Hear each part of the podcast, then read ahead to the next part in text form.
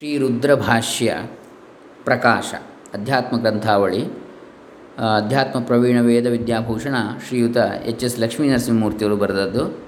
ಅಧ್ಯಾತ್ಮ ಪ್ರಕಾಶ ಕಾರ್ಯಾಲಯ ಹೊಳೆನರಸೀಪುರ ಇದರಿಂದ ಪ್ರಕಾಶಿತವಾಗಿರ್ತಕ್ಕಂಥದ್ದು. ನಾವು ಈಗಾಗಲೇ ಶ್ರೀರುದ್ರ ಮಂತ್ರದ ಭಾಷ್ಯಗಳನ್ನು ನೋಡ್ತಾ ಇದ್ದೇವೆ. ಅದರಲ್ಲಿ ಪೀಠಿಕಾ ಭಾಗವನ್ನು ನೋಡ್ತಾ ಇದ್ದೇವೆ. ಈಗಾಗಲೇ ಬನ್ನಂಜಿಯವರ ಪೀಠಿಕಾ ಭಾಗವನ್ನು ನೋಡಿದ್ದೇವೆ.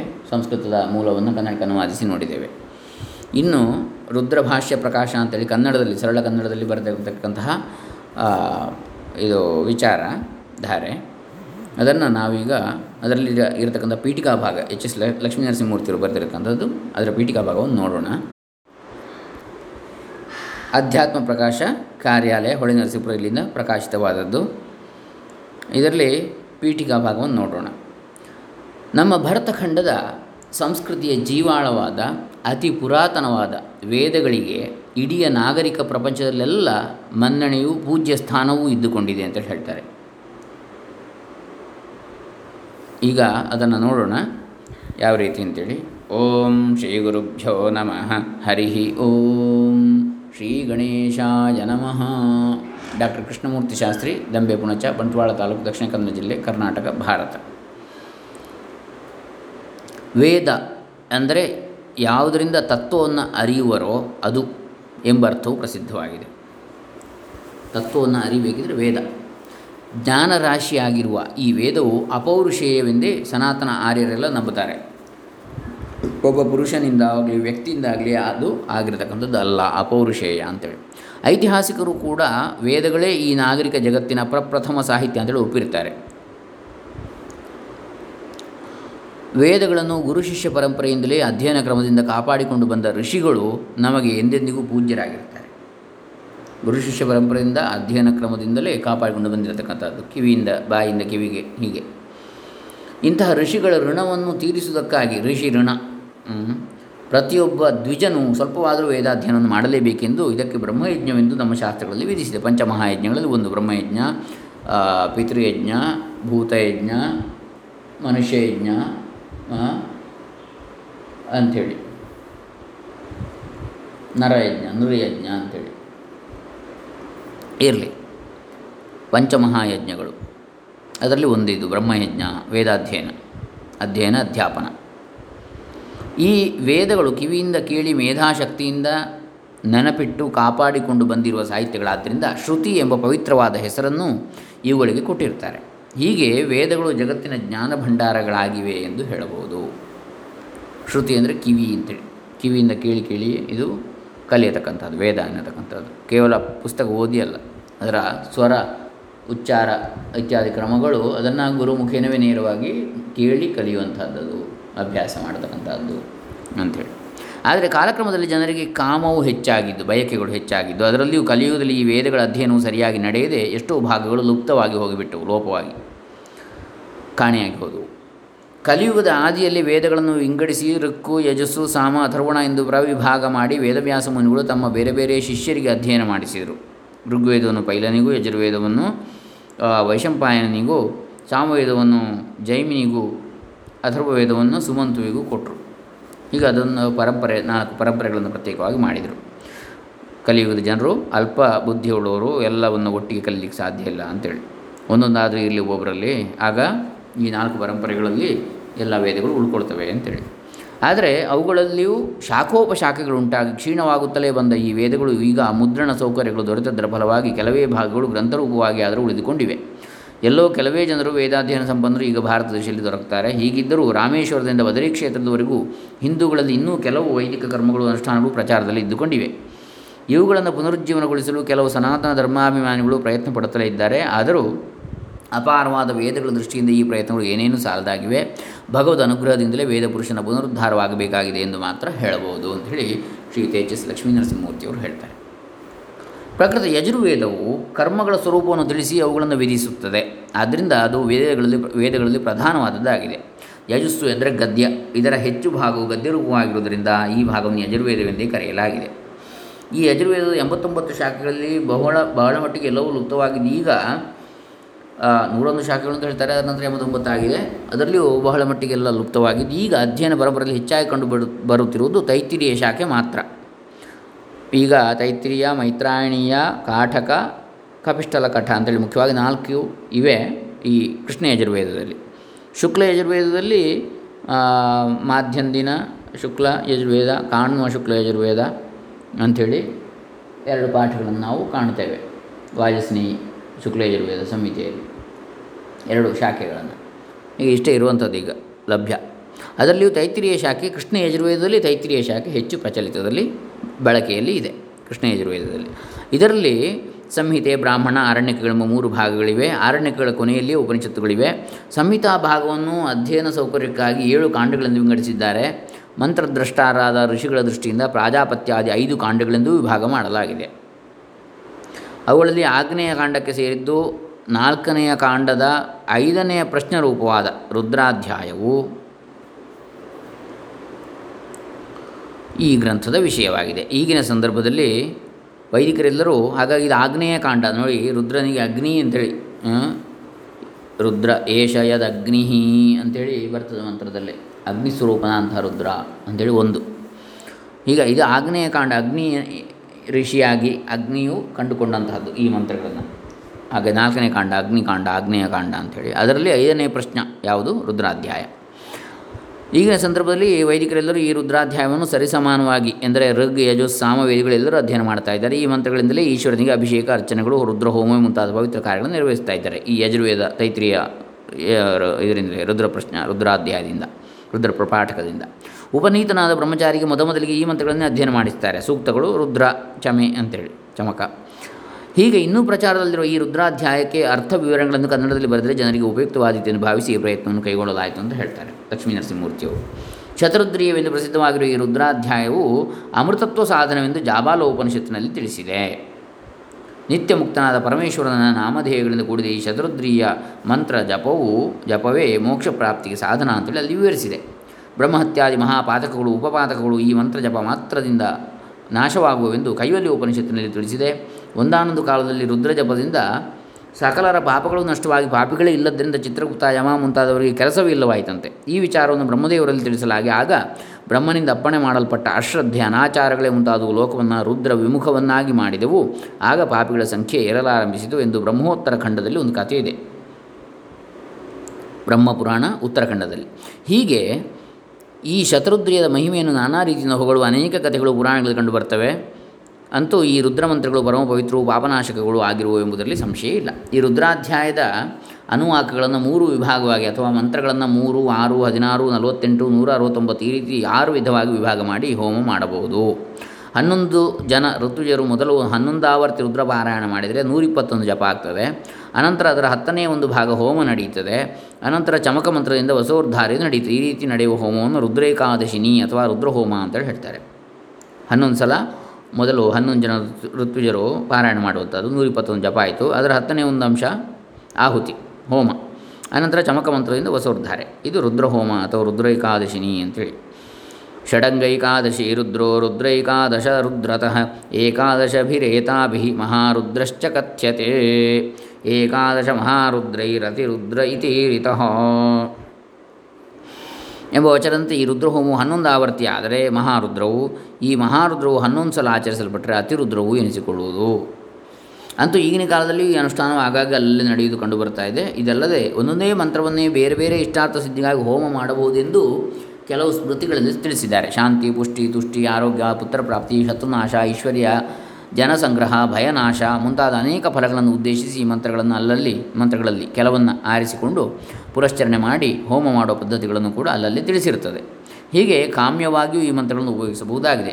ಈ ಮಂತ್ರಗಳು ಉಪನಿಷತ್ತುಗಳ ಸಾರವಾಗಿವೆ. ಆದ್ದರಿಂದಲೂ ಅತ್ಯಾಶ್ರಮಗಳಾದ ಸನ್ಯಾಸಿಗಳು ಇವುಗಳನ್ನು ಜಪ ಮಾಡಬೇಕೆಂದು ಕೆಲವು ವಚನಗಳು ತಿಳಿಸುವುದರಿಂದಲೂ ಇದರ ಮಹಿಮೆ ಎಷ್ಟು ಹೆಚ್ಚಿನದು ಎಂಬುದು ಗೊತ್ತಾಗ್ತದೆ. ಶ್ರೀರುದ್ರಂ ಪ್ರಣವಂಚೈವ ನಿತ್ಯಮಾವರ್ತಯೇದ್ಯತಿಃ ಎಂಬ ವಿಶ್ವೇಶ್ವರ ಸ್ಮೃತಿ ವಾಕ್ಯವು ಇದಕ್ಕೆ ಪ್ರಮಾಣ. ವೇದಗಳನ್ನೇ ಸನ್ಯಾಸ ಮಾಡಿರುವ ಯತಿಗಳು ಈ ಶತರುದ್ರಿಯ ಮಂತ್ರಗಳನ್ನು ಆವರ್ತನೆ ಮಾಡಬೇಕೆಂದು ತಿಳಿಸಿರುವುದರ ಉದ್ದೇಶ ಏನು ಅಂದರೆ, ಈ ಮಂತ್ರಗಳಲ್ಲಿ ಸಾಕ್ಷಾತ್ ಪರಬ್ರಹ್ಮವನ್ನೇ ರುದ್ರನೆಂಬ ಹೆಸರಿನಿಂದ ನಾನಾ ರೂಪಗಳಲ್ಲಿ ಸ್ತುತಿಸಿರುವುದೇ ಆಗಿದೆ. ಈ ಅರ್ಥದಲ್ಲಿ ಬ್ರಹ್ಮಾನುಸಂಧಾನಕ್ಕೆ ಈ ರುದ್ರಮಂತ್ರಗಳು ಸಂಪೂರ್ಣವಾಗಿ ಉಪಯುಕ್ತವಾಗಿವೆ. ಮತ್ತು ಯಾವನು ಶ್ರದ್ಧೆಯಿಂದ ಶತರುದ್ರಿಯವನ್ನು ಪಠನ ಮಾಡುವನು ಅವನು ಜ್ಞಾನವನ್ನು ಹೊಂದಿ ಪರಮಗತಿಯನ್ನು ಇದುವನು ಎಂಬ ಸೂತ ಸಂಹಿತ ವಾಕ್ಯವು ಈ ವಿಚಾರವನ್ನು ತಿಳಿಸುತ್ತದೆ.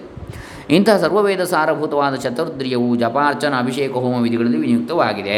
ಜಪ, ಅರ್ಚನ, ಅಭಿಷೇಕ, ಹೋಮ. ರುದ್ರನಿಗೆ ಘೋರ ಅಘೋರ ಎಂಬ ಎರಡು ಶರೀರಗಳಿದ್ದು ಅವುಗಳಲ್ಲಿ ಘೋರ ಶರೀರವು ಈ ರುದ್ರ ಹೋಮದಿಂದ ಶಾಂತವಾಗುವುದೆಂದು ಪಾಪಕ್ಷಯ ಆಯುರ್ ಆರೋಗ್ಯಾದಿ ಅನೇಕ ಫಲಗಳು ಈ ಹೋಮ ಜಪ ಅರ್ಚನಾದಿಗಳಿಂದ ದೊರಕುವುದೆಂದು ಸ್ಮೃತಿಗಳಲ್ಲಿ ಹೇಳಿರುತ್ತದೆ. ಈಗ ರುದ್ರಾಧ್ಯಾಯ ಮಂತ್ರಗಳ ಅರ್ಥವನ್ನು ಸ್ವಲ್ಪ ಒಳಹೊಕ್ಕು ನೋಡಿದರೆ ಇಲ್ಲಿ ರುದ್ರನಿಗೆ ತ್ರಿಶೂಲ, ಖಡ್ಗ ಮುಂತಾದವುಗಳನ್ನು ಆಯುಧಗಳನ್ನಾಗಿ ವರ್ಣಿಸದೆ ಬಹುಮುಖ್ಯವಾಗಿ ಬಿಲ್ಲುಬಾಣಗಳನ್ನೇ ಆಯುಧಗಳನ್ನಾಗಿ ವರ್ಣಿಸಿರುತ್ತದೆ. ನಮ್ಮ ಪೌರಾಣಿಕ ರುದ್ರನ ಹಾಗೆ ತ್ರಿಶೂಲ, ಖಡ್ಗ ಅಲ್ಲ, ಇದರಲ್ಲಿ ಬಿಲ್ಲು ಬಾಣಗಳು. ಯಾಕೆ ನೋಡಿ, ಬಾಣಗಳನ್ನು ಶಾಂತಗೊಳಿಸುವಿಕೆ, ಧನುಸ್ಸಿನ ಹಗ್ಗವನ್ನು ಸಡಿಲಿಸುವಿಕೆ ಮುಂತಾದ ರೀತಿಯಿಂದ ರುದ್ರನನ್ನು ಸಮಾಧಾನಗೊಳಿಸುವ ಪ್ರಾರ್ಥನೆಗಳೇ ಹೆಚ್ಚಾಗಿವೆ. ಇದರ ತಿರುಳೇನು ಅಂದರೆ, ಪುರಾಣಗಳಲ್ಲಿ ರುದ್ರನು ತ್ರಿಪುರಾಸುರನನ್ನು ತ್ರಿಪುರಾಸುರರನ್ನು ಸಂಹಾರ ಮಾಡಿದನೆಂಬ ಕಥೆ ಪ್ರಸಿದ್ಧವಾಗಿದೆಯೇ ತಾನೆ. ಆಧ್ಯಾತ್ಮಿಕವಾಗಿ ಆ ಕಥೆಯನ್ನು ಹೀಗೆ ವಿವರಿಸಬಹುದು. ಪುರವೆಂದರೆ ವಾಸಸ್ಥಾನ, ಪುರ ಅಂತೇಳಿ ಹೇಳಿದರೆ ವಾಸಸ್ಥಾನ, ದೇಹ ಇತ್ಯಾದಿ ಅರ್ಥ ಇದೆ. ಜೀವನಿಗೆ ಸ್ಥೂಲ, ಸೂಕ್ಷ್ಮ, ಕಾರಣ ಎಂಬ ಶರೀರಗಳು, ಮೂರು ಬಗೆಯ ಶರೀರಗಳೇ ವಾಸಸ್ಥಾನಗಳು. ತ್ರಿಪುರಗಳೆಂದರೆ ಇವೆ, ಸ್ಥೂಲ, ಸೂಕ್ಷ್ಮ, ಕಾರಣ. ಇನ್ನು ಅಸುರ ಎಂದರೆ ದುಃಖಪ್ರದವಾದದ್ದು. ಎಲ್ಲಿಯವರೆಗೆ ಈ ಮೂರು ಪುರಗಳು ಜೀವನಿಗಿರುವವೋ ಅಲ್ಲಿಯವರೆಗೂ ದುಃಖವು ತಪ್ಪಲಾರದು. ಯಾಕಂದರೆ ಇವು ಅಜ್ಞಾನ ಅಥವಾ ಅವಿದ್ಯೆಯಿಂದ ಉಂಟಾಗಿರತಕ್ಕಂಥವುಗಳು, ಈ ಮೂರು ಶರೀರಗಳು ಕೂಡ. ಆದ್ದರಿಂದ ಇಂಥ ತ್ರಿಪುರಾಸುರರ ದಾಹವು, ಸುಡುವಿಕೆಯು ಬಾಣಪ್ರಯೋಗದಿಂದ ಆಗಬೇಕು. ಇಲ್ಲಿ ವಿಷ್ಣುವೇ ಬಾಣವು. ವಿಷ್ಣುವೆಂದರೆ ವ್ಯಾಪಕನೆಂದರ್ಥ. ಆತ್ಮನು ವ್ಯಾಪಕನಾಗಿರುವುದರಿಂದ ಶರೋ ಹ್ಯಾತ್ಮ, ಪ್ರಣವೋ ಧನು, ಶರೋ ಹ್ಯಾತ್ಮ ಎಂಬ ಉಪನಿಷತ್ ವಚನದಂತೆ ಆತ್ಮನೆಂಬ ಬಾಣದಿಂದಲೇ ತ್ರಿಪುರ ದಾಹವು ಸಂಭವಿಸುತ್ತದೆ. ಪ್ರಣವ ಅಥವಾ ಓಂಕಾರವೇ ಧನುಸ್ಸು ಅಂತೇಳಿ. ಆತ್ಮಜ್ಞಾನವೆಂಬುದೇ ಇಲ್ಲಿ ಬಾಣಪ್ರಯೋಗ. ಜ್ಞಾನವನ್ನು ಅಗ್ನಿ ಎಂದು ವರ್ಣಿಸಿರುವುದು ಪ್ರಸಿದ್ಧವೇ ಆಗಿದೆ. ಹೀಗೆ ಬ್ರಹ್ಮವೆಂಬ ಲಕ್ಷ್ಯದಲ್ಲಿ ಆತ್ಮನೆಂಬ ಬಾಣವನ್ನು ಹೋಗಿಸಿ ತನ್ಮಯನಾದರೊಡನೆ ಜ್ಞಾನಾಗ್ನಿ ಆವಿರ್ಭಾವವಾಗಿ ತ್ರಿಪುರಗಳೆಂಬ ಶರೀರಗಳ ದಾಹವಾಗಿಬಿಡುತ್ತದೆ. ಇದು ಪರಮೇಶ್ವರನ ದಯೆಯಿಂದ ಮಾತ್ರ ಸಾಧ್ಯ. ಇಂಥ ತ್ರಿಪುರ ಸಂಹಾರ ತತ್ವವನ್ನು ಬೋಧಿಸಲು ಧನುರ್ಬಾಣಗಳನ್ನೇ ಇಲ್ಲಿ ರುದ್ರನ ಮುಖ್ಯವಾದ ಆಯುಧಗಳನ್ನಾಗಿ ಪರಿಗಣಿಸಿ ಪರಮೇಶ್ವರನ ಸ್ತುತಿಸಿದೆ. ಇನ್ನು ಈ ಮಂತ್ರಗಳಲ್ಲಿ ಪರಮೇಶ್ವರನ ಸರ್ವೈಶ್ವರ್ಯ, ಸರ್ವಾತ್ಮಕತ್ವ, ಸರ್ವಾಂತರ್ಯಾಮಿತ್ವಾದಿ ಮಹಿಮಾ ವಿಶೇಷಗಳನ್ನು ಬಾಯಿ ತುಂಬ ಹೊಗಳಿರುತ್ತದೆ.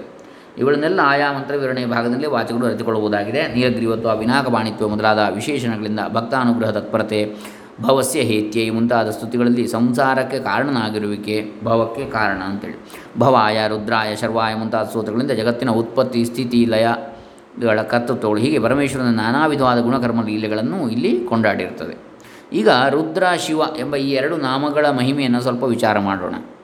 ಭಗವಂತನಾದ ರುದ್ರನಿಗೆ ನಾಮರೂಪ ವಿಶಿಷ್ಟವಾದ ರೂಪ ಒಂದು, ನಾಮರೂಪಗಳಿಲ್ಲದ ಸ್ವರೂಪ ಒಂದು, ಹೀಗೆ ಎರಡು ವಿಧವಾದ ರೂಪಗಳಿವೆ.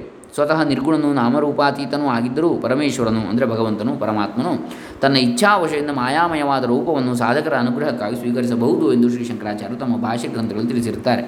ಇಂತಹ ಮಾಯಾ ವಿಶಿಷ್ಟವಾದ ಉಪಾಧಿಗಳ ಅಪೇಕ್ಷೆಯಿಂದಲೇ ರುದ್ರ, ಶಿವ ಮುಂತಾದ ಹೆಸರುಗಳು ಭಗವಂತನ ವಿಷಯಕ್ಕೆ ವ್ಯವಹೃತವಾಗ್ತವೆ. ವಿಷ್ಣು ಎನ್ನುವುದು ಕೂಡ ಹಾಗೆ.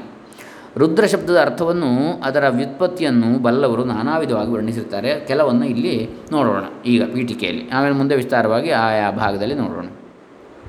ಆಯಾ ಹೆಸರುಗಳು ಬರುವಾಗ ರುದ್ರಮಂತ್ರದಲ್ಲಿ ರುದಂ ಸಂಸಾರ ದುಃಖಂ ದ್ರಾವಯತಿ ನಾಶಯತಿ ಇತಿ ರುದ್ರ ಅಂದರೆ ಸಂಸಾರವೆಂಬ ಸುಖ ದುಃಖ ಭೋಗರೂಪವಾದ ಕರ್ಮಫಲಗಳ ಸಂತಾನವನ್ನು ನಾಶಗೊಳಿಸುವನಾದ್ದರಿಂದ ರುದ್ರನು ಸಂಸಾರ ದುಃಖ ನಾಶಕ ಅಂತೇಳಿ ಅಭಿಪ್ರಾಯ. ಎರಡನೇದಾಗಿ ಋತಿಂ ಶಬ್ದಂ ವೇದರೂಪಂ ರಾತಿ ದದಾತಿ ಇತಿ ರುದ್ರ ಎಂದರೆ ಶಬ್ದರೂಪವಾದ ವೇದರಾಶಿಯನ್ನು ಜಗತ್ತಿಗೆ ಅನುಗ್ರಹಿಸಿದವನು ರುದ್ರನು ಎಂದು ಹೇಳಬಹುದು. ಯೋ ವೈ ವೇದಾಂಶ್ಚ ಪ್ರಹಿಣೋತಿ ಎಂದು ಉಪನಿಷತ್ತಿನಲ್ಲಿ ತಿಳಿಸಿರುವಂತೆ ಜಗತ್ ಸೃಷ್ಟಿ ಆದಿಕಾಲದಲ್ಲಿ ಚತುರ್ಮುಖ ಬ್ರಹ್ಮನಿಗೆ ವೇದಗಳನ್ನು ಅನುಗ್ರಹಿಸಿದವನು ಎಂದು ಅಭಿಪ್ರಾಯ. ಮೂರನೇದು ಋತ್ ರೋಧಿಕಾ ಬಂಧಿಕಾ ಮೋಹಿಕಾ ಶಕ್ತಿ ತದ್ವಾನ್ ರುದ್ರ ಎಂಬ ವ್ಯುತ್ಪತ್ತಿಯಂತೆ ರೋಧಕ ತಡೆಯುವಿಕೆ, ಬಂಧಕ ಕಟ್ಟಿಹಾಕುವಿಕೆ, ಮೋಹಕ ಮೋಹ ಉಂಟು ಮಾಡುವಿಕೆ ಈ ಶಕ್ತಿಗಳು ಉಳ್ಳವನು. ಪಾಪಿಗಳನ್ನು ಬಂಧಿಸುವನು, ಮೋಹಗೊಳ್ಳುವಂತೆ ಮಾಡುವನು, ಭಕ್ತರನ್ನು ಪಾಪಗಳಿಂದ ತಡೆದು ನರಕದಿಂದ ಎತ್ತಿ ಉದ್ಧರಿಸುವವನು ರುದ್ರನೇ ಅಂತೇಳಿ ಅಭಿಪ್ರಾಯ ಬರ್ತದೆ. ನಾಲ್ಕನೇದಾಗಿ ನೃತ್ಯ ವೇದರೂಪಯ ಧರ್ಮಾನೀನ್ ಅವಲೋಕಯತಿ ಪ್ರಾಪಯತಿ ಇತಿ ವಾ ರುದ್ರ ಎಂದರೆ ವೇದರೂಪವಾದ ವಾಕ್ಯನಿಂದ ಧರ್ಮಗಳನ್ನು ನಿಯಮನ ಮಾಡುತ್ತಾ, ನಿಯಂತ್ರಣ ಮಾಡುತ್ತಾ ಅವುಗಳಿಗೆ ತಕ್ಕಂತೆ ಫಲವನ್ನು ಕೊಡುವವನು ಅಂತೇಳಿ ಕೂಡ ಅರ್ಥ. ಐದನೇದಾಗಿ ನೃತ್ಯ ಪ್ರಣವರೂಪಯ ಸ್ವ ಆತ್ಮಾನಂ ಪ್ರಾಪಯತಿ ಇತಿ ರುದ್ರ ಅಂದರೆ ಓಂಕಾರ ರೂಪವಾದ ಶಬ್ದದಿಂದ ಸ್ವಸ್ವರೂಪನೆಯಾದ ಆತ್ಮನನ್ನು ಪಡೆಯುವಂತೆ ಪ್ರೇರಿಸುವವನು ಎಂದು ಅರ್ಥ ಮಾಡಬಹುದು. ಹೀಗೆ ರುದ್ರ ಶಬ್ದಕ್ಕೆ ನಾನಾ ವಿಧವಾದ ಅರ್ಥ ವಿಶೇಷಗಳನ್ನು ತಿಳಿದವರು ವರ್ಣಿಸ್ತಾರೆ. ಅಂತೂ ಎಲ್ಲ ಅರ್ಥಗಳಿಂದಲೂ ತಿಳಿದುಬರುವುದೇನೆಂದರೆ ಸರ್ವಾತ್ಮಕನಾದ ಪರಬ್ರಹ್ಮನೇ ರುದ್ರನು ಎಂಬ ಈ ವಿಷಯದಲ್ಲಿ ಸಂಶಯ ಇಲ್ಲ. ಈಗ ಶಿವ ಶಬ್ದದ ಅರ್ಥವನ್ನು ಸ್ವಲ್ಪ ವಿಚಾರ ಮಾಡೋಣ. ಯಾಕಂದರೆ ಈ ರುದ್ರಾಧ್ಯಾಯದ ನಮಃ ಸೋಮಾಯ ಎಂಬ ಅನುವಾಕದಲ್ಲಿ ನಮಃ ಶಿವಾಯ ಎಂಬ ಪಂಚಾಕ್ಷರಿ ಮಂತ್ರ ಬಂದಿದೆ. ಆದ್ದರಿಂದ ಆ ಪರಮ ಮಂತ್ರದಲ್ಲಿ ಅಡಕವಾಗಿರುವ ಶಿವ ಶಬ್ದದ ಮೀಮಾಂಸೆ ಅವಶ್ಯವಾಗಿರ್ತದೆ. ಶಿವ ಎಂದರೆ 16 ಶಿವಗುಣಗಳು ಉಳ್ಳವನು ಅಂತೇಳಿ ಅರ್ಥ. ಹಾಗಂದರೆ ಸರ್ವಜ್ಞತ್ವ, ತೃಪ್ತಿ, ಅನಾದಿಜ್ಞಾನ, ಸ್ವಾತಂತ್ರ್ಯ, ಅಲುಪ್ತ ಶಕ್ತಿ, ಅನಂತಶಕ್ತಿ, ಈ 6ಕ್ಕೂ ಷಡಂಗಗಳು ಅಂತೇಳಿ ಹೆಸರು. ಸರ್ವಜ್ಞತ್ವ, ತೃಪ್ತಿ, ಅನಾದಿಜ್ಞಾನ, ಸ್ವಾತಂತ್ರ್ಯ, ಅಲುಪ್ತ ಶಕ್ತಿ, ಲೋಪವಾಗದ ಶಕ್ತಿ, ಅನಂತಶಕ್ತಿ, ಅಂತ್ಯವಿಲ್ಲದ ಶಕ್ತಿ, ಇವುಗಳು ಷಡಂಗಗಳು. ಜ್ಞಾನ, ವೈರಾಗ್ಯ, ಐಶ್ವರ್ಯ, ತಪಸ್ಸು, ಸತ್ಯ, ಕ್ಷಮೆ, ಧೃತಿ, ಸ್ರಷ್ಟೃತ್ವ, ಆತ್ಮಜ್ಞಾನ, ಸೃಷ್ಟಿ ಮಾಡುವಿಕೆ, ಮಾಡುವ ಸಾಮರ್ಥ್ಯ, ಸ್ರಷ್ಟೃತ್ವ, ಆತ್ಮಜ್ಞಾನ, ಅಧಿಷ್ಠಾತೃತ್ವ, ಈ 10ಕ್ಕೆ ಅವ್ಯಯಗಳು ಅಂತೇಳಿ ಹೆಸರು. ಹೀಗೆ ಷಡಂಗಗಳು ಮತ್ತು ಅವ್ಯಯಗಳು, ಈ 16 ಶಿವಗುಣಗಳಿರುವುದರಿಂದ ಭಗವಂತನಿಗೆ ಶಿವ ಎನ್ನುವ ಹೆಸರು. ಹಾಗಾಗಿ ಅವನನ್ನು ಷೋಡಶ ಕಲಾ ಪರಿಪೂರ್ಣ, ಷೋಡಶ ಗುಣ ಪರಿಪೂರ್ಣ ಅಂತೇಳಿ ಹೇಳ್ತಾರೆ. ಆಣವ, ಕಾರ್ಮಣ, ಮಾಯೇಯ ಎಂಬ 3 ಬಗೆಯ ಮಲವೂ ಇಲ್ಲದೆ ಶುದ್ಧನಾಗಿರುವುದರಿಂದಲೂ ಶಿವನೆಂಬ ಹೆಸರು ಬಂದಿದೆ ಎಂದು ಹೇಳಬಹುದು. ಅಣು ಎಂದರೆ ಜೀವನು, ಅವನಿಗೆ ಜೀವತ್ವವನ್ನುಂಟು ಮಾಡಿರುವ ಅನಾದಿಯಾದ ಅವಿದ್ಯೆಯೇ ಆಣವ ಮಲ, ಅನಾದಿಯಾದ ಕರ್ಮಫಲವಾಸನೆಯೇ ಕಾರ್ಮಣ ಮಲ. ಇದ್ದಾನೆ, ಬೆಳಗುತ್ತಾನೆ ಎಂಬ ವ್ಯವಹಾರಕ್ಕೆ ತಕ್ಕವನಾದರೂ ಇಲ್ಲ, ತೋರುವುದಿಲ್ಲ ಎಂಬ ರೀತಿಯ ವ್ಯವಹಾರವಾಗುವಂತೆ ಮಾಡಿರುವ ಆವರಣವೇ ಮಾಯೆಯ ಮಲ, ಮಾಯೆಯ ಮಲ. ಈ ಮಲತ್ರಯವು ಇಲ್ಲದರಿಂದ ಪರಿಶುದ್ಧನಾಗಿರುವ ಪರಮೇಶ್ವರನಿಗೆ ಶಿವನೆಂದು ಹೆಸರು ಎಂದು ಶಿವಾಗಮಜ್ಞರು ಹೇಳ್ತಾರೆ. ಇನ್ನು 3ನೇದಾಗಿ ಶೈವಾಗಮಜ್ಞರು, ಈತನನ್ನೇ ಜಗತ್ತೆಲ್ಲವೂ ಆಧಾರವಾಗಿ ಮಾಡಿಕೊಂಡಿದೆಯೇ, ಆದ್ದರಿಂದ ಶೇತೆ ಅಸ್ಮಿನ್ ಇತಿ ಶಿವ, ಈತನಿಗೆ ಶಿವನೆಂದು ಹೆಸರು. ಅಥವಾ ಲೋಕಹಿತವನ್ನು ಬಯಸುತ್ತಾನಾದ್ದರಿಂದ ಶಿವನು. ವಷ್ಟಿ ಇತಿ ಶಿವ, ವಶ ಕಾಂತೌ ಶಿವಸ್ಮೃತಃ, ಕಾಂತಿರಿಚ್ಛಾ ಎಂಬ ವಿವರಣೆಯಂತೆ ವಶ್ ಬಯಸು ಎಂಬ ಧಾತುವಿನಿಂದ ಶಿವನೆಂದು ಆಗಿರುತ್ತದೆ ಎಂದು ಬಲ್ಲವರು ಹೇಳ್ತಾರೆ. ಇನ್ನು 5ನೇದಾಗಿ ಶಿವ ಎಂದರೆ ಸಕಲರಿಗೂ ಮಂಗಳವನ್ನುಂಟು ಮಾಡ್ತಾನಾದ್ದರಿಂದ ಶಿವ ಅಂತೇಳಿ. ಹೀಗೆ ಶಿವನೆಂಬ ಹೆಸರಿನ ಪರಮೇಶ್ವರನು ಈ ರುದ್ರಾಧ್ಯಾಯದಲ್ಲಿ ಪ್ರತಿಪಾದ್ಯನಾಗಿರುವನು. ಸ್ವತಃ ನಿರ್ಗುಣನು ನಿರಾಕಾರನೂ ಆದ ಈ ಭಗವಂತನನ್ನು ಉಪನಿಷತ್ತಿನಲ್ಲಿಯೂ ಪ್ರಪಂಚೋಪಶಮಂ ಶಾಂತಂ ಶಿವಮದ್ವೈತಂ ಎಂಬ ಶಿವಶಬ್ದದಿಂದ ತಿಳಿಸಿದೆ. ಹೀಗೆ ಶಿವನಾಮ ಎಲ್ಲ ರೀತಿಯಿಂದಲೂ ಅರ್ಥಯುಕ್ತವಾಗಿಯೂ ವೇದಗಳ ಸಾರವಾಗಿಯೂ ರುದ್ರಾಧ್ಯಾಯದ ಮಧ್ಯಮಣಿಯಾಗಿಯೂ ವಿರಾಜಮಾನವಾಗಿದೆ. ಅಲ್ಲಿ ಓಂ ನಮಃ ಶಿವಾಯ ಅಂಥೇಳಿ ಬರ್ತದೆ, ನಮಃ ಶಿವಾಯ ಚ ಅಂಥೇಳಿ ಬರ್ತದೆ ಮಧ್ಯದಲ್ಲಿ ರುದ್ರಾಧ್ಯಾಯದ. ಈ ರುದ್ರಾಧ್ಯಾಯಕ್ಕೆ ಸಾಯಣಾಚಾರ್ಯರ ಭಾಷ್ಯವಲ್ಲದೆ ಭಟ್ಟಭಾಸ್ತ್ರ ಭಾಷಾ, ಶ್ರೀಮದ್ ಅಭಿನವ ಶಂಕರಾಚಾರ್ಯ ಭಾಷಾ, ಶ್ರೀ ವಿಷ್ಣು ಸೂರುಗಳ ಭಾಷೆ ಎಂಬ 3 ಭಾಷೆಗಳು ಮುಖ್ಯವಾಗಿವೆ. ಸಾಯಣಾಚಾರ್ಯರು ಇಡೀ 4 ವೇದಗಳಿಗೂ ಭಾಷೆ ರಚನೆ ಮಾಡಿರುವ ಮಹನೀಯರು. ಭಟ್ಟಭಾಸ್ಕರರು ಯಜುರ್ವೇದ ಭಾಷೆಕಾರರು. ಅಭಿನವ ಶಂಕರರು ಎಂಬುವರು ರುದ್ರಾಧ್ಯಾಯಕ್ಕೆ ಮಾತ್ರ ತಮ್ಮ ಭಾಷೆಯನ್ನು ರಚಿಸಿದ್ದಾರೆ. ಇವರು ಯಾರೆಂಬ ಬಗ್ಗೆ ಹೆಚ್ಚಾಗಿ ತಿಳಿದಿಲ್ಲ. ಆದರೂ ಇವರು ಅದ್ವೈತ ಸಂಪ್ರದಾಯದ ಗ್ರಂಥಕರ್ತರಲ್ಲಿ ಒಬ್ಬರಾದ, ಭಗವದ್ಗೀತೆಗೆ ಬ್ರಹ್ಮಾನಂದಗಿರಿ ಎಂಬ ವ್ಯಾಖ್ಯಾನವನ್ನು ಬರೆದಿರುವ ವೆಂಕಟನಾಥರ ಗುರುಗಳಾಗಿರಬೇಕೆಂದು ಊಹಿಸಲಾಗಿದೆ. ಯಾಕೆಂದರೆ ವೆಂಕಟನಾಥರು ತಮ್ಮ ಗುರುಗಳನ್ನು ಅಭಿನವ ಶಂಕರನ್ನು ಹೇಳಿಕೊಂಡಿದ್ದಾರೆ. ಮತ್ತು ಅವರು ಬರೆದಿರುವ ಪಾಷಂಡ ಗಜಕೇಸರಿ ಎಂಬ ಗ್ರಂಥವೊಂದನ್ನು ಹೆಸರಿಸಿರ್ತಾರೆ. ಯಾರು? ಈ ಅಭಿನವ ಶಂಕರಾಚಾರ್ಯರ ಗ್ರಂಥ ಪಾಷಂಡ ಗಜಕೇಸರಿ. ಈ ಗ್ರಂಥದ ಹೆಸರು ಶ್ರೀರುದ್ರ ಭಾಷ್ಯದಲ್ಲಿಯೂ ನಮಸ್ತಸ್ಪಿಂಜರಾಯ ತ್ವಿಷೀಮತೆ ಪಥೀನಾಂ ಪತಯೇ ಎಂಬ ಭಾಗದಲ್ಲಿ ಉಲ್ಲೇಖಿಸಲ್ಪಟ್ಟಿದೆ. ಆದ್ದರಿಂದ ಈ ರುದ್ರಭಾಷ್ಯಕಾರರು ಶ್ರೀ ವೆಂಕಟನಾಥರ ಗುರುಗಳು ಒಬ್ಬರೇ ಆಗಿರಬೇಕೆಂದು ಶ್ರೀ ಟಿ ಕೆ ಬಾಲಸುಬ್ರಹ್ಮಣ್ಯಂ ಎಂಬುವರ ರುದ್ರಭಾಷ್ಯದ ಪ್ರಾರಂಭದಲ್ಲಿ ಬರೆದಿರುವ ಮುನ್ನುಡಿಯಲ್ಲಿ ತಿಳಿಸಿದ್ದಾರೆ.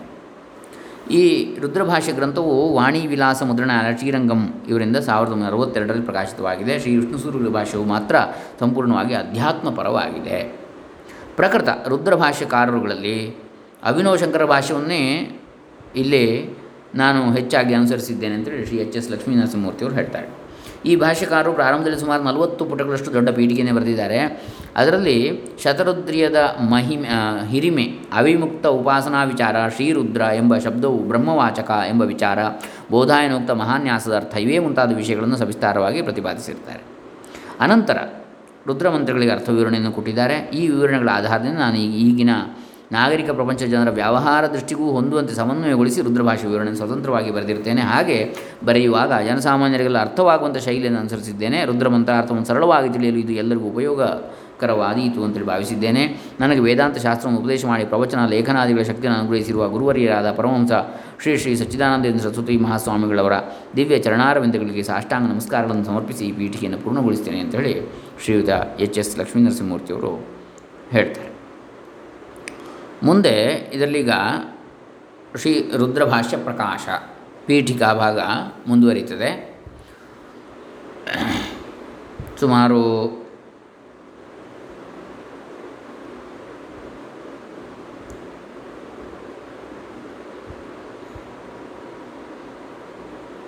5 ಪುಟ, 5-6 ಪುಟಗಳ ಈ ಒಂದು ಪೀಠಿಕಾ ಭಾಗವನ್ನು ಮತ್ತೆ ನಾವು ನೋಡಲಿಕ್ಕಿದ್ದೇವೆ. ಮೊದಲು ಮುನ್ನುಡಿ ನೋಡಿ ಆಯಿತು, ಈಗ ಪೀಠಿಕೆ.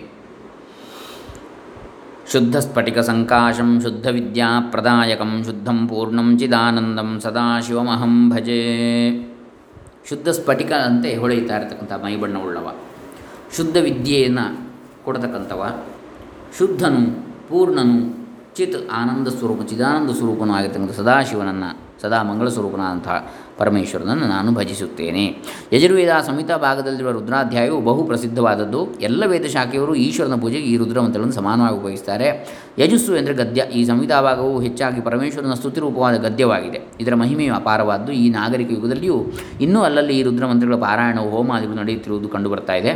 ಶಿವ ದೇವಾಲಯಗಳಲ್ಲಿ ರುದ್ರಮಂತ್ರಗಳಿಂದಲೇ ಅಭಿಷೇಕಾದಿಗಳು ಈಗಲೂ ನೆರವೇರುತ್ತಾ ಇವೆ. ಆದ್ದರಿಂದ ಈ ಪವಿತ್ರವಾದ ಮಂತ್ರಭಾಗಕ್ಕೆ ವಿವರಣ ರೂಪವಾದ ವ್ಯಾಖ್ಯಾನವನ್ನು ಅಧ್ಯಾತ್ಮ ದೃಷ್ಟಿಯಿಂದ ಕನ್ನಡದಲ್ಲಿ ಬರೆದರೆ ಭಕ್ತರಿಗೆ ಹೆಚ್ಚು ಉಪಯೋಗವಾದೀತೆ ಎಂದು ಭಾವಿಸಿ ಈ ಗ್ರಂಥವನ್ನು ರಚಿಸಲಾಗಿದೆ. ಧ್ಯಾನ ಶ್ಲೋಕದಿಂದ ಆರಂಭಿಸಿ ರುದ್ರಮಂತ್ರಗಳ ವಿವರಣೆಯೊಡನೆ ಮುಂದುವರಿಸಲಾಗಿದೆ. ನಡು ನಡುವೆ ಮೂಲಮಂತ್ರವನ್ನು ಅದರ ಅನುವಾದವನ್ನು ಕೊಡಲಾಗಿದೆ. ವಿಪ್ರೋಭಿಷಿಂಚೇತ್ ಶಿವಂ. ವೈದಿಕರು ಪರಮೇಶ್ವರನಿಗೆ ರುದ್ರಾಧ್ಯಾಯದಿಂದ ಅಭಿಷೇಕ ಮಾಡುವ ಮುಂಚೆ ರುದ್ರ ಪಾರಾಯಣಕ್ಕೆ ಮೊದಲು ಒಂದು ನ್ಯಾಸವನ್ನು ಮಾಡ್ತಾರೆ. ಅದು ಲಘುನ್ಯಾಸ ಇರ್ಬೋದು, ಮಹಾನ್ಯಾಸ ಇರ್ಬೋದು. ಅದರಲ್ಲಿ ಧ್ಯಾನ ಶ್ಲೋಕ ಹೀಗಿದೆ: ಆಪಾತಾನಲಭಸ್ತಲಾಂತಭುವನ ಬ್ರಹ್ಮಾಂಡಮಾ ವಿಸ್ಫುರತ್ ಜ್ಯೋತಿಸ್ಫಾಟಿಕಲಿಂಗಮೌಳಿ ವಿಲಸದ್ ಪೂರ್ಣೇಂದುವಾಂತಾಮೃತೈ ಅಸ್ತೋಕಾಪ್ಲುತಮೇಕಮೀಶಮನಿಶಂ ರುದ್ರಾನುವಾಕಾನ್ ಜಪನ್ ಧ್ಯಾಯೇ ದೀಪ್ಸಿತಸಿದ್ಧಯೇ ಧೃತಪದಂ ವಿಪ್ರೋಭಿಷಿಂಚೇತ್ ಶಿವಂ. ವಿಪ್ರನಾದವನ್ನು ರುದ್ರಾನುವಾಕ ಮಂತ್ರಗಳನ್ನು ಜಪಿಸುತ್ತಾ ಶಿವನಿಗೆ ಅಭಿಷೇಕ ಮಾಡಬೇಕು. ಅಭಿಷೇಕ ಅಂತ ಹೇಳಿದರೆ ಭಗವಂತನಿಗೆ ಅರ್ಪಿಸುವ ಒಂದು ಉಪಚಾರ ವಿಶೇಷ. ಚೆನ್ನಾಗಿ ನೀರಿನಿಂದ ತೋಯಿಸುವುದು ಎಂದು ಅಕ್ಷರಾರ್ಥ. ಶಿವನಿಗೆ ಅಭಿಷೇಕ ಬಹಳ ಪ್ರಿಯವಾದದ್ದೆಂದು ಶಾಸ್ತ್ರಗಳ ಹೇಳಿಕೆ. ಅಭಿಷೇಕ ಪ್ರಿಯೋ ಶಿವ, ಅಭಿಷೇಕ ಪ್ರಿಯ ಶಿವ, ನಮಸ್ಕಾರ ಪ್ರಿಯೋ ಭಾನು, ಅಭಿಷೇಕ ಪ್ರಿಯ ಶಿವ, ಅಲಂಕಾರ ಪ್ರಿಯೋ ವಿಷ್ಣು ಅಂಥೇಳಿ ಬರ್ತದೆ. ನಮಸ್ಕಾರ ಪ್ರಿಯ ಸೂರ್ಯನೂ ಹೌದು, ಗಣಪತಿಯೂ ಹೌದು. ಹೀಗೆ ಇರಲಿ, ಇಲ್ಲಿ ಅಭಿಷೇಕ ಪ್ರಿಯ ಶಿವ. ಯಾಕೆ ಅಂತೇಳಿದರೆ ಹಾಲಾಹಲ ವಿಷವನ್ನುಂಡು ಅವನು ಏನು ಅವನ ಶರೀರ ಅತ್ಯಂತ ಬೆಚ್ಚಗಾಗಿದ್ದಾಗ ತಂಪು ಮಾಡಲಿಕ್ಕೆ ಅಂತೇಳಿ ಒಂದರ್ಥ. ಇನ್ನೊಂದರ್ಥ ಅವನ ಕೋಪವನ್ನು ಶಮನ ಮಾಡಲಿಕ್ಕೆ ಅಂತೇಳಿ. ರುದ್ರ ಅಂದರೆ ಕೋಪದ ಪ್ರತಿಮೂರ್ತಿ ಅನ್ನೋ ದೃಷ್ಟಿಯಿಂದ. ಇನ್ನೊಂದರ್ಥ ಸಂತತ ಧಾರೆಯಿಂದ ಅಭಿಷೇಕ ಮಾಡುವುದಂದರೆ ನಮ್ಮ ಮನಸ್ಸು ಸಂತತವಾಗಿ ನಿರಂತರವಾಗಿ ಭಗವಂತನಲ್ಲಿ ನೆಲೆಯಾಗಿರಬೇಕೆನ್ನುವುದರ ಪ್ರತೀಕವಾಗಿರ್ತದೆ. ಇರಲಿ ಹೀಗೆ. ಆದರೆ ಶಿವನೆಂಬ ಭಗವಂತನು ಅಷ್ಟಮೂರ್ತಿ ರೂಪದಿಂದ ಜಗತ್ತನ್ನೆಲ್ಲ ವ್ಯಾಪಿಸಿಕೊಂಡು ಅದನ್ನು ಮೀರಿದವನಾಗಿರುವುದರಿಂದ ಆ ಪ್ರಭುವನ್ನು ನಾವು ಯಾವ ನೀರಿನಿಂದ ತಾನೇ ತೋಯಿಸಲು ಸಾಧ್ಯ? ಯಾವನ ಕೂದಲುಗಳಲ್ಲಿ ಸಂವರ್ತಾದಿ ಮೇಘಗಳು, ಶರೀರದ ಸಂದುಗಳಲ್ಲಿ ಪುಣ್ಯ ನದಿಗಳು, ಹೊಟ್ಟೆಯಲ್ಲಿ 4 ಸಮುದ್ರಗಳು ತುಂಬಿರುವ ಅಂತಹ ಜಲಮೂರ್ತಿಯಾದ ಭಗವಂತನಿಗೆ ನಾವು ಅಭಿಷೇಕವನ್ನು ಮಾಡುತ್ತೇವೆ ಎಂಬುದು ಹಾಸ್ಯಾಸ್ಪದವಾದ ಮಾತು. ಆದರೂ ನಮ್ಮ ಉದ್ಧಾರಕ್ಕಾಗಿ ಭಗವಂತನನ್ನು ಲಿಂಗವೆಂಬ ಉಪಾಧಿಯಲ್ಲಿ, ಗುರುತಿನಲ್ಲಿ, ಆ ಸಂಜ್ಞೆಯಲ್ಲಿ, ಸಂಕೇತದಲ್ಲಿ, ಚಿಹ್ನೆಯಲ್ಲಿ ಆವಾಹಿಸಿ ಆ ಲಿಂಗಕ್ಕೆ ಅಭಿಷೇಕ ಮಾಡುವ ಪದ್ಧತಿಯನ್ನು ಹಿರಿಯರು ಆಚರಣೆಗೆ ತಂದಿರ್ತಾರೆ ನಮ್ಮ ಉದ್ಧಾರಕ್ಕಾಗಿ. ಅವನಿಗೇನು ಇದರಿಂದ ಪ್ರಯೋಜನ ಅಂತೇಳಿ ಅಲ್ಲ. ಇಂಥ ಸಂದರ್ಭದಲ್ಲಿ ಮನಸ್ಸಿನಲ್ಲಿ ಏನೆಂದು ಧ್ಯಾನಿಸುತ್ತಿರಬೇಕು, ನಮ್ಮ ಭಾವನೆ ಹೇಗಿರಬೇಕು ಎಂಬುದನ್ನು ಇಲ್ಲಿ ತಿಳಿಸಿರ್ತದೆ ಈ ಶ್ಲೋಕದಲ್ಲಿ. ಧ್ಯಾನ ಶ್ಲೋಕ ಅಂದರೆ ಹಾಗೆ ಯಾವ ರೀತಿ ಧ್ಯಾನ ಮಾಡಬೇಕು, ಯಾವ ಸ್ವರೂಪವನ್ನು. ಪರಮೇಶ್ವರನು ದೇವತೆಗಳ ಅನುಗ್ರಹಕ್ಕಾಗಿ ಲಿಂಗಾಕಾರವಾಗಿ ಜ್ಯೋತಿ ಸ್ವರೂಪದಿಂದ ತೋರಿಕೊಂಡಾಗ ಪಾತಾಳದಿಂದ ಹೊರಟ ಆ ಪ್ರಭೆಯು ಭೂಮಿ ಆಕಾಶಗಳನ್ನು ವ್ಯಾಪಿಸಿ ದ್ಯುಲೋಕವನ್ನು ಮೀರಿ ಹೋಯಿತು, ಬ್ರಹ್ಮಾಂಡವನ್ನೇ ಬೆಳಗಿದೆ. ಇಂಥ ಶುದ್ಧ ತೇಜೋಮಯವಾದ ಲಿಂಗವನ್ನು ಮೊದಲು ಹೃದಯದಲ್ಲಿ ಕಲ್ಪಿಸಿಕೊಳ್ಳಬೇಕು. ಆ ಲಿಂಗದ ಶಿರೋಭಾಗ ಮೇಲ್ಭಾಗದಲ್ಲಿ ಪೂರ್ಣಚಂದ್ರನು ವಿರಾಜಿಸುತ್ತಿರುವನು. ಚಂದ್ರನ ಅಮೃತರೂಪವಾದ ಕಲೆಗಳಿಂದ ಪ್ರವಹಿಸುತ್ತಿರುವ ಪವಿತ್ರ ಜಲದಿಂದ ಜ್ಯೋತಿರ್ಲಿಂಗವು ತೋಯ್ದು ಅಭಿಷಿಕ್ತವಾಗುತ್ತಿರುವುದು ಇದೇ ಶಿವಲಿಂಗಾಭಿಷೇಕ. ಇದನ್ನು ಪ್ರತಿನಿಧಿಸುವುದಕ್ಕಾಗಿ ವಾಕ್ಯವಾಗಿ ಶಿಲಾಮಯವಾದ ಲಿಂಗವನ್ನು ನದಿ ಜಲದಿಂದ ಧಾರಾಕಾರವಾಗಿ ಅಭಿಷೇಕ ಮಾಡ್ತಾರೆ. ನಿಜವಾಗಿ ಅಮೃತ ಜಲವೇ ಅಲ್ಲಿ ತೋಯಿಸ್ತಾ ಇದೆ ಅಂತೇಳಿ ಅರ್ಥ. ಮಹಾಲಿಂಗವನ್ನು ಭಾವುಕನಾದವನು ತಾನು ಶಿವಲಿಂಗಾಭಿಷೇಕವನ್ನು ಮಾಡುತ್ತಿರಲಿ ಅಥವಾ ನೋಡುತ್ತಿರಲಿ, ಬಾಕಿವಾದ ಉಪಾಧಿಗಳನ್ನು ಮರೆತ ಅಂತಃಕರಣದಲ್ಲಿ ಮೇಲೆ ತಿಳಿಸಿದಂತೆ ದಿವ್ಯಲಿಂಗವನ್ನು ಧ್ಯಾನಿಸುತ್ತಾ ತನ್ಮಯನಾಗಬೇಕು ಎಂದು ಈ ಶ್ಲೋಕದಲ್ಲಿ ತಿಳಿಸಿದೆ. ಇಂತಹ ಅಭಿಷೇಕವನ್ನು ಸಕಾಮನಾದವನು ಮಾಡಬಹುದು, ಯಾವುದಾದ್ರೂ ಕಾಮನೆಯನ್ನು ಇಟ್ಟುಕೊಂಡು ಕೂಡ ಮಾಡ್ಬೋದು, ಮೋಕ್ಷಾಕಾಂಕ್ಷಿಯೂ ಮಾಡ್ಬೋದು ಅಂತ. ಅದನ್ನು ಈಪ್ಸಿತ ಸಿದ್ಧಯೇ ಎಂಬ ಶಬ್ದದಿಂದ ಇಲ್ಲಿ ಸೂಚಿಸಿದೆ. ತನಗೆ ಬೇಕಾದ್ದನ್ನು ಸಿದ್ಧಿಸಿಕೊಳ್ಳುವುದಕ್ಕಾಗಿ ಮಾಡ್ಬೋದು.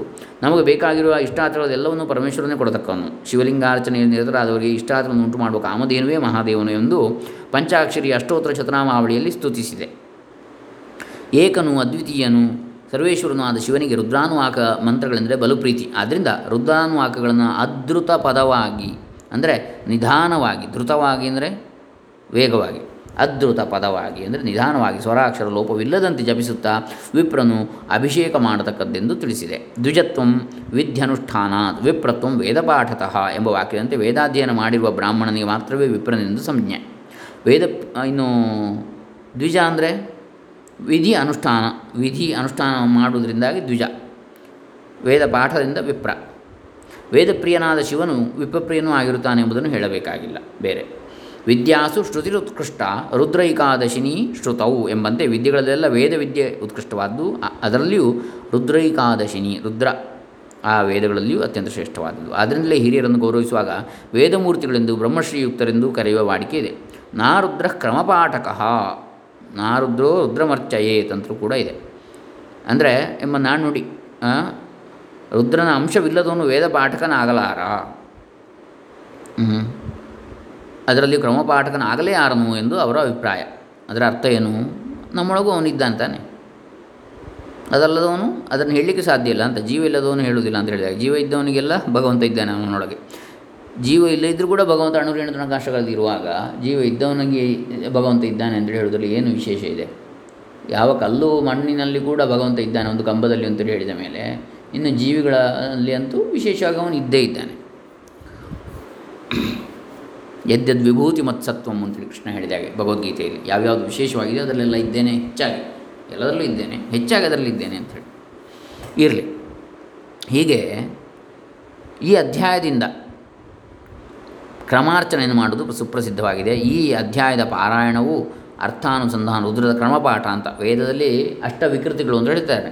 ಪದಪಾಠ, ಕ್ರಮಪಾಠ, ಜಟಾಪಾಠ, ಮಾಲ, ರೇಖಾ, ಆಮೇಲೆ ಬೇರೆ ಬೇರೆ 8 ವಿಕೃತಿಗಳಿವೆ. ಪದ, ಕ್ರಮ, ಜಟೆ, ಮಾಲ, ರೇಖಾ, ಆಮೇಲೆ ಘನ ಇತ್ಯಾದಿಗಳೆಲ್ಲ ಬರ್ತದೆ ಅಲ್ಲಿ. ಇರಲಿ, ಇವೆಲ್ಲ ಬಂದದ್ದು ಯಾಕೆ ಅಂತ ಕೇಳಿದರೆ, ಒಂದು ಅದರ ಅರ್ಥಚಿಂತನೆಯನ್ನು ಮಾಡಲಿಕ್ಕೆ, ಇನ್ನೊಂದು ಆ ಪಾಠ ಗಟ್ಟಿ ಆಗಲಿಕ್ಕೆ. ಅರ್ಥಚಿಂತನೆ ಅದನ್ನು ಹಿಂದೆ ಮುಂದೆ ಮಾಡಿ ಹೇಳಿ ಆಗುವಾಗ ಅದರ ಅರ್ಥ ನಮಗೆ ಹೊಳೀತದೆ. ಆಮೇಲೆ ಅಂದರೆ ಮತ್ತೆ ಹೇಳಿ ಆಗುವಾಗ ಆಮೇಲೆ ಅದರ ಪಾಠ ಗಟ್ಟಿ ಮಾಡಲಿಕ್ಕೆ, ಸ್ವರ ಗಟ್ಟಿ ಮಾಡಲಿಕ್ಕೆ, ಆಮೇಲೆ ಮಂತ್ರಗಳು ಮರೆತು ಹೋಗೋದಾಗಿ ಎಲ್ಲ ದೃಷ್ಟಿಯಿಂದ ಅದನ್ನು ಬೇರೆ ಬೇರೆ ರೂಪದಿಂದ ಆ ಋಷಿಮುನಿಗಳು ಅದನ್ನು ಉಳಿಸಿಕೊಂಡು ಬಂದಿದ್ದಾರೆ. ಇರಲಿ, ಈ ರುದ್ರಾಧ್ಯಾಯದ ಪಾರಾಯಣ ಹಾಗೆ ಅರ್ಥಾನುಸಂಧಾನ ಇದು ಅನರ್ಘವಾದುದು, ಅಂದರೆ ಅತ್ಯಂತ ಅಮೂಲ್ಯವಾದ್ದು, ಹಾಗೆ ಪಾಪ ಹರಣ ಮಾಡತಕ್ಕಂಥದ್ದು.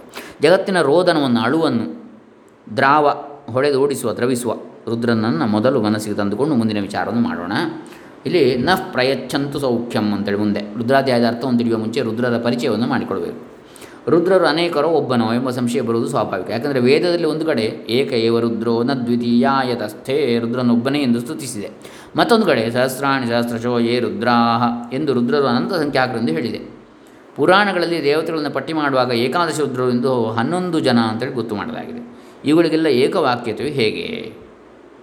ಸಾವಿರಾರು ಅಸಂಖ್ಯಾತ ರುದ್ರರು, ಒಬ್ಬನೇ ರುದ್ರ, ಏಕಾದಶ ರುದ್ರರು, ಹಾಗಾದರೆ ಹೇಗೆ ಇದಕ್ಕೆಲ್ಲ ಸಮನ್ವಯ? ಜಗತ್ ಸೃಷ್ಟಿಕ್ರಮವನ್ನು ವರ್ಣಿಸುವಾಗ ಪುರಾಣಗಳಲ್ಲಿ ಹೀಗಿದೆ: ಬ್ರಹ್ಮನ ಕೋಪದಿಂದ ರುದ್ರನ ಅವತರಿಸಿದ, ಸೃಷ್ಟಿಕರ್ಮದಲ್ಲಿ ಸಹಕರಿಸಬೇಕೆಂದು ಬ್ರಹ್ಮನು ರುದ್ರನಿಗೆ ತಿಳಿಸಿದಾಗ ರುದ್ರನು ತನ್ನಂತೆಯೇ ಶರೀರ, ವೇಷಭೂಷಣಗಳು, ಬಲ, ಮರಣವಿಲ್ಲದಿರುವಿಕೆ ಮುಂತಾದ ಧರ್ಮಗಳಿಂದ ಕೂಡಿದ ಸಹಸ್ರಾರು ರುದ್ರನನ್ನು ಸೃಷ್ಟಿಸಿಬಿಟ್ಟ. ಆಗ ಬ್ರಹ್ಮನು ನೋಡಿ ಈ ರುದ್ರನ ಸೃಷ್ಟಿಯು ಹೀಗೆ ಮುಂದುವರೆದು ಬಿಟ್ಟರೆ ಎಲ್ಲರೂ ಅಮರರೇ ಆಗಿಬಿಡುವುದರಿಂದ ಬ್ರಹ್ಮಾಂಡದಲ್ಲಿ ಜಾಗವಿಲ್ಲದೆ ಹೋಗುವುದು ಅಂತ ನಿಶ್ಚಯಿಸಿ ಇನ್ನು ಮುಂದೆ ಸೃಷ್ಟಿ ಮಾಡಕೂಡದು ಎಂದು ಈವರೆಗೆ ಸೃಷ್ಟರಾಗಿರುವ ರುದ್ರರಿಗೆ ಬ್ರಹ್ಮಾಂಡದಲ್ಲಿ ಬೇರೆ ಬೇರೆ ಸ್ಥಾನಗಳನ್ನು ಕಲ್ಪಿಸುವುದಾಗಿ ತಿಳಿಸಿದ. ಅದಂತರ ರುದ್ರರನ್ನು ಜಗತ್ತಿನಲ್ಲೆಲ್ಲ ಹರಡಿಬಿಟ್ಟ. ಹೀಗೆ ರುದ್ರನಿಂದಲೇ ಉತ್ಪನ್ನರಾದ ರುದ್ರರು ಇಡೀ ಬ್ರಹ್ಮಾಂಡವನ್ನೆಲ್ಲ ವ್ಯಾಪಿಸಿಕೊಂಡು ಎಲ್ಲೆಲ್ಲಿಯೂ ಇದ್ದುಕೊಂಡಿರ್ತಾರೆ ಅಂತೇಳಿ ಒಂದು ಪುರಾಣಗಳಲ್ಲಿರ್ತಕ್ಕಂಥ ವಿಚಾರ. ಈ ವರ್ಣನೆ ತಿಳಿಯುವುದು ಏನೆಂದರೆ, ರುದ್ರನು ಒಬ್ಬನೇ ಆದರೂ ಮೂರ್ತಿ ಭೇದದಿಂದ ಅನೇಕರಾಗಿ ತೋರಿಕೊಂಡಿರ್ತಾನೆ. ವಿಶೇಷವಾಗಿ ಜಗತ್ತಿನ ಲಯ ಕಾರ್ಯದಲ್ಲಿ ಇದನ್ನು ನೇಮಿಸಲ್ಪಟ್ಟಿರ್ತಾನೆ ಅಂತೇಳಿ ತಿಳಿಯುತ್ತದೆ. ಆದ್ದರಿಂದ ಶ್ರುತಿಯಲ್ಲಿ ಏಕನೆಂದು ಅನೇಕನೆಂದು ದೃಷ್ಟಿಭೇದದಿಂದ ಹೋಲಿರುವುದು ಸೂಕ್ತವೇ ಆಗಿದೆ. ಇಂತಹ ರುದ್ರನ ಅಷ್ಟಮೂರ್ತಿ ರೂಪನಾಗಿ ಅನೇಕ ನಾಮರೂಪ ಉಪಾದಿಗಳಿಂದ ಪ್ರಪಂಚವನ್ನೆಲ್ಲ ವ್ಯಾಪಿಸಿಕೊಂಡಿರುವುದರ ಮಹಿಮೆಯನ್ನು ರುದ್ರಾಧ್ಯಾಯ ಚೆನ್ನಾಗಿ ವಿವರಿಸಿ ತಿಳಿಸ್ತದೆ. ನಮ್ಮೆಲ್ಲರ ಒಳಗಡೆ ಇರುವ ಕಾರಣ ಅವನು ಅನೇಕವಾಗಿದ್ದಾನೆ, ಆದರೂ ಎಲ್ಲರೊಳಗೆ ಇರುವುದು ಒಬ್ಬನೇ ಆದ ಕಾರಣ ಏಕನಾಗಿದ್ದಾನೆ. ಎರಡೂ ಸರಿಯೇ.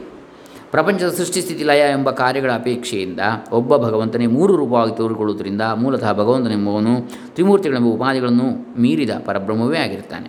ಈ ಅರ್ಥದಲ್ಲಿ ರುದ್ರನೊಬ್ಬನೇ, ಅವನೇ ಪರಮೇಶ್ವರನು, ಸರ್ವಜ್ಞನು, ಶಿವನು ಎಂದು ವೇದಗಳು ಸ್ತುತಿಸಿವೆ. ಹೀಗೆ ರುದ್ರನ ಸ್ವರೂಪವನ್ನು ನಾವು ಅರಿತುಕೊಳ್ಳಬೇಕು. ಪ್ರಕೃತದಲ್ಲಿ ರುದ್ರನು ತನ್ನ ಮಹಿಮೆಯನ್ನು ನಾನಾ ರೂಪಗಳಿಂದ ಪ್ರಕಟಿಸಿಕೊಂಡು ಸಹಸ್ರಾರು ರುದ್ರರ ರೂಪನಾಗಿ ತೋರಿಕೊಂಡಿರುವ ವಿಭೂತಿಯು ನಿರತಿಶಯವಾದದ್ದು. ಇಂತಹ ರುದ್ರರುಗಳನ್ನು ಕುರಿತು ಈ ಧ್ಯಾನ ಶ್ಲೋಕವನ್ನು ನೋಡಿ. ಬ್ರಹ್ಮಾಂಡ ವ್ಯಾಪ್ತ ದೇಹ ಭಸಿತ ಹಿಮರುಚಾ ಭಾಸಮಾನಾ ಭುಜಂಗೈಹಿ ಕಂಠೇ ಕಾಲಾಃ ಕಪರ್ದಾಃ ಕಲಿತಶಶಿಕಲಾಶ್ಚಂಡಕೋದಂಡಹಸ್ತಾಃ ತ್ರ್ಯಕ್ಷಾರುದ್ರಾಕ್ಷಭೂಷಾಃ ಪ್ರಣತಭಯಹರಾಶ್ಶಾಂಭವಾ ಮೂರ್ತಿಭೇದಾತ್ ರುದ್ರಾಃ ಶ್ರೀರುದ್ರಸೂಕ್ತಪ್ರಕಟಿತವಿಭವಾ ನಃ ಪ್ರಯಚ್ಛಂತು ಸೌಖ್ಯಂ. ರುದ್ರಸೂಕ್ತದಲ್ಲಿ ಪ್ರಕಟಿಸಲ್ಪಟ್ಟ ಮಹಿಮೆಯುಳ್ಳ ರುದ್ರರು ನಮಗೆ ಸೌಖ್ಯವನ್ನು ಉಂಟು ಮಾಡಲಿ ಎಂದು ಇಲ್ಲಿ ಪ್ರಾರ್ಥಿಸಿದೆ. ಎಂತಹ ರುದ್ರರು ಎಂದರೆ ಬ್ರಹ್ಮಾಂಡವನ್ನೆಲ್ಲ ವ್ಯಾಪಿಸಿಕೊಂಡಿರುವ ಶರೀರವುಳ್ಳವರು. ಪಂಚಭೂತಗಳು, ನಕ್ಷತ್ರಾದಿಗಳು, 14 ಲೋಕಗಳು ಎಲ್ಲವೂ ರುದ್ರರ ವಾಸಸ್ಥಾನಗಳಾಗಿವೆ. ಮತ್ತು ರುದ್ರರು ಹಿಮದಂತೆ ಬಿಳುಪಾದ ವಿಭೂತಿಯಿಂದಲೂ ಹಾವುಗಳಿಂದಲೂ ಅಲಂಕೃತರಾದವರು, ಕಂಠದಲ್ಲಿ ಕಪ್ಪುಳ್ಳವರು, ಜಟಾಜೂಟವನ್ನು ಧರಿಸಿದವರು ಮತ್ತು ಮೌಳಿಯಲ್ಲಿ ಅಂದರೆ ತಲೆಯಲ್ಲಿ ಚಂದ್ರಕಲೆಯನ್ನು ಉಳ್ಳವರು, ತೀಕ್ಷ್ಣವಾದ ಬಿಲ್ಲುಗಳನ್ನು ಹಿಡಿದಿರುವ ಕೈಗಳುಳ್ಳವರು, ಮುಕ್ಕಣ್ಣರು, ರುದ್ರಾಕ್ಷಿ ಆಭರಣಗಳುಳ್ಳವರು, ನಮಸ್ಕಾರ ಮಾಡಿದವರನ್ನು ಭಯದಿಂದ ಪಾರು ಮಾಡುವವರು, ಶಂಭುವಿನ ಅವತಾರ ರೂಪರು, ಶರೀರಗಳಿಂದ ಭಿನ್ನರಾಗಿ ಕಂಡರೂ ಎಲ್ಲರೂ ಶಂಭು ಸ್ವರೂಪರೇ. ಇಂತಹ ರುದ್ರರು ನಮಗೆ ಸೌಖ್ಯವನ್ನುಂಟು ಮಾಡಲಿ ಅಂದರೆ ಇಲ್ಲಿ ಪ್ರಾರ್ಥಿಸಿದೆ. ವಾಚಕರೇ, ಶ್ರೋತೃಗಳೇ, ರುದ್ರಾಧ್ಯಾಯವನ್ನು ಪಠಿಸುವ ಮುಂಚೆ ಇಂತಹ ರುದ್ರನ ಸ್ವರೂಪವನ್ನು ಮನಸ್ಸಿನಲ್ಲಿ ಅನುಸಂಧಾನ ಮಾಡಿಕೊಂಡು ಎಲ್ಲೆಲ್ಲಿಯೂ ರುದ್ರರ ಅಸ್ತಿತ್ವವನ್ನು ಗುರುತಿಸುವಂಥ ಭಾವನೆಯನ್ನು ಮೊದಲು ಸಂಪಾದಿಸಿಕೊಳ್ಳಬೇಕು. ಹೀಗೆ ಸಾಧಕನು ಜಗತ್ತನ್ನೇ ರೌದ್ರೀಕರಣ ಮಾಡಿಕೊಂಡು ತಾನೂ ರುದ್ರನಲ್ಲಿ ಒಂದಾದರೆ ರುದ್ರನಿಗಿಂತ ಬೇರೆಯಾದದ್ದು ಒಂದೂ ಕಾಣುವುದೇ ಇಲ್ಲ. ಇದೇ ರುದ್ರ ಸಾಯುಜ್ಯ ಪ್ರಾಪ್ತಿ. ರುದ್ರನೆಂದರೂ ವಿಷ್ಣುವೆಂದರೂ ಪರಬ್ರಹ್ಮವೇ ಆಗಿರುವುದರಿಂದ ನಮ್ಮ ಮನಸ್ಸಿನ ಒಲವಿಗೆ ತಕ್ಕಂತೆ ಯಾವ ರೂಪದಲ್ಲಾದರೂ ಭಗವಂತನನ್ನು ಆರಾಧಿಸಿ ಕೃತಕೃತ್ಯರಾಗಬಹುದಾಗಿದೆ. ಇನ್ನು ಮುಂದೆ ರುದ್ರಾಧ್ಯಾಯದಲ್ಲಿರುವ ರುದ್ರ ಸ್ತುತಿಯನ್ನು ಕೇಳಿ. ಹಾಗಾಗಿ ಇಲ್ಲಿ ನಾವು ಯಾವುದೇ ದೇವರನ್ನು ದೂರ್ತಾ ಇಲ್ಲ. ಯಾಕೆ? ಎಲ್ಲವೂ ನಾಮರೂಪಗಳಿಂದ ಬೇರೆ ಅಷ್ಟೇ, ತತ್ವ ಒಂದೇ. ಈಗ ನಮಸ್ತೆ ರುದ್ರ ರುದ್ರಾಧ್ಯಾಯದಲ್ಲಿ 11 ಅನುವಾಕಗಳಿವೆ. ಓಂ ನಮಸ್ತೆ ರುದ್ರ ಮನ್ಯವ ಉತೋತ ಇಶವೇ ನಮಃ ಅಂತ ಶುರುವಾಗ್ತದೆ. ಅನುವಾಕಗಳು ಅಂತೇಳಿ ಹೇಳಿದರೆ ಒಂದೊಂದು ಪ್ರಘಟ್ಟ ಪ್ಯಾರ ಅಂತೇಳಿ ಭಾವಿಸ್ಬೋದು. ಒಟ್ಟು 11 ಇವೆ. 11 ರುದ್ರರು, 11 ಅನುವಾಕಗಳು. ಇಲ್ಲಿ ಮೊದಲನೇ ಅನುವಾಕದಲ್ಲಿ ಭಗವಂತನು ಪ್ರಸನ್ನನಾಗುವಂತೆ ಮಾಡಿಕೊಳ್ಳುವಿಕೆ. 2ರಿಂದ 9 ಪೂರ ಅನುವಾಕಗಳಲ್ಲಿ ಭಗವಂತನ ಸರ್ವೇಶ್ವರತ್ವ, ಸರ್ವಾತ್ಮಕತ್ವ, ಸರ್ವಾಂತರ್ಯಾಮಿತ್ವ ಮುಂತಾದವುಗಳನ್ನು ತಿಳಿಸಿ ನಮಸ್ಕರಿಸುವಿಕೆ ಇದೆ. ಆಮೇಲೆ 10ನೇದರಲ್ಲಿ ಭಗವಂತನ ಪ್ರಾರ್ಥನೆ, 11ನೇದರಲ್ಲಿ ಭಗವದ್ ಅಂಶ ಸಂಭೂತರಾದ ರುದ್ರರುಗಳ ಸ್ತುತಿ. ಹೀಗೆ ಈ ರುದ್ರಾಧ್ಯಾಯವು 11 ಅನುವಾಕಗಳಿಂದ ಕೂಡಿರ್ತದೆ. ವಿದ್ಯೆಗಳಲ್ಲೆಲ್ಲ ಶ್ರುತಿ ಅಥವಾ ವೇದವು ಹೆಚ್ಚಿನದು. ಶ್ರುತಿಯಲ್ಲಿ ರುದ್ರೈಕಾದಶಿನಿಯೂ ಒಂದು ಭಾಗ ಎಂಬ ಭಾಗ ಹೆಚ್ಚಿನದ್ದು. ಅದರಲ್ಲಿ ನಮಃಶಿವಾಯ ಎಂಬ ಪಂಚಾಕ್ಷರಿ ಮಂತ್ರ, ಅದರಲ್ಲಿ ಶಿವ ಎಂಬೆರಡು ಅಕ್ಷರಗಳು ಹೆಚ್ಚಿನ ಸಾರವಾದದ್ದು ಎಂದು ಒಂದು ಸ್ಮೃತಿ ವಾಕ್ಯವಿದೆ. ವೇದೇಶು ಶ್ರುತಿರುತ್ಕೃ ಅಂತೆ ವಿದ್ಯಾಸು ಶ್ರುತಿರುತ್ಕೃಷ್ಟ ಶ್ರುತವು ರುದ್ರೈಕಾದಶಿನಿ ಅಂಥೇಳಿ ಈಗಾಗಲೇ ನಾವು ನೋಡಿದ್ದೇವೆ. ರುದ್ರೈಕಾದಶಿನಿಯಲ್ಲಿ ಪುನಃ ಯಾವುದು? ನಮಃ ಶಿವ ಎನ್ನತಕ್ಕಂಥ ಪಂಚಾಕ್ಷರಿ. ಅದರಲ್ಲಿಯೂ ಶಿವ ಇತ್ಯಕ್ಷರದ್ವಯಂ ಎನ್ನತಕ್ಕಂಥದ್ದು ಮತ್ತಷ್ಟು ಶ್ರೇಷ್ಠವಾದದ್ದು, ಸಾರರೂಪವಾದದ್ದು ಅಂಥೇಳಿ. ವಶಕಾಂತವು ಎಂಬ ಧಾತುವಿನಿಂದಾದಂತಹ ಶಿವ ಎಂಬ ಶಬ್ದರೂಪ. ಲೋಕಾನಾಂ ಶಿವಂ ಮಂಗಳಂ ವಷ್ಟಿ ಇತಿ ಶಿವ ಎಂಬ ವ್ಯುತ್ಪತ್ತಿಯಂತೆ ವರ್ಣವ್ಯತ್ಯಯವನ್ನು ಹೊಂದಿ ಶಿವ ಎಂಬ ಭಗವಂತನ ದಿವ್ಯ ನಾಮವಾಗಿ ಹೊರಬಂದಿದೆ. ಶಿವ ಎಂಬ ಶಬ್ದಕ್ಕೆ ಮಂಗಳವೆಂದೇ ಅರ್ಥ ಇದೆ. ಅಮರಕೋಶದಲ್ಲಿ ಶ್ರೇಯಸಂ ಶಿವಂ ಭದ್ರಂ ಕಲ್ಯಾಣಂ ಮಂಗಳಂ ಶುಭಂ ಎಂದು ಶಿವ ಶಬ್ದಕ್ಕೆ ಪರ್ಯಾಯವಾಗಿಯೇ ಉಳಿದ ಶಬ್ದಗಳನ್ನು ಕೊಟ್ಟಿದೆ. ಆದ್ದರಿಂದ ಶಿವನೆಂಬುದು ಪರಮಮಂಗಳ ಸ್ವರೂಪನೂ ಜಗತ್ತಿಗೆಲ್ಲ ಏಕದೇವನು, ಸರ್ವಾತ್ಮನು, ಸರ್ವಜ್ಞನು, ಸರ್ವಶಕ್ತನು, ಸರ್ವೇಶ್ವರನಾದ ಭಗವಂತನ ಹೆಸರೇ ಹೊರತು ಯಾವುದೊಂದು ವಿಶಿಷ್ಟ ದೇವತೆಯ ಹೆಸರಲ್ಲ. ಅಂದರೆ ತ್ರಿಮೂರ್ತಿಗಳಲ್ಲಿ ಒಬ್ಬ ಎನ್ನುವ ಹೆಸರಲ್ಲ, ಪಾರ್ವತಿ ರಮಣ ಎನ್ನುವ ಅರ್ಥ ಅಲ್ಲ. ಈಗ ಸತ್ಸಂಪ್ರದಾಯಗಳಲ್ಲಿ ಸುಪ್ರಸಿದ್ಧವಾಗಿರುವ ಶೈವ, ವೈಷ್ಣವ ಎಂಬ ಇವ ಎರಡರಲ್ಲಿ ಶೈವ ಸಂಪ್ರದಾಯದಂತೆ ವೇದೋಕ್ತವಾದ ಪರಮ ಮಂತ್ರವೆಂದೇ ಪಂಚಾಕ್ಷರಿ ಹೊಂದೆಯೇ ಎಂದು ಹೇಳಬಹುದು. ಈ ರುದ್ರಾಧ್ಯಾಯದ ನಮಃ ಸೋಮಾಯ ಎಂಬ ಅನುವಾಕದಲ್ಲಿ ಈ ಪಂಚಾಕ್ಷರಿ ಮಂತ್ರವು ಸ್ಪಷ್ಟವಾಗಿ ಉಲ್ಲೇಖಿಸಲ್ಪಟ್ಟಿರುತ್ತದೆ.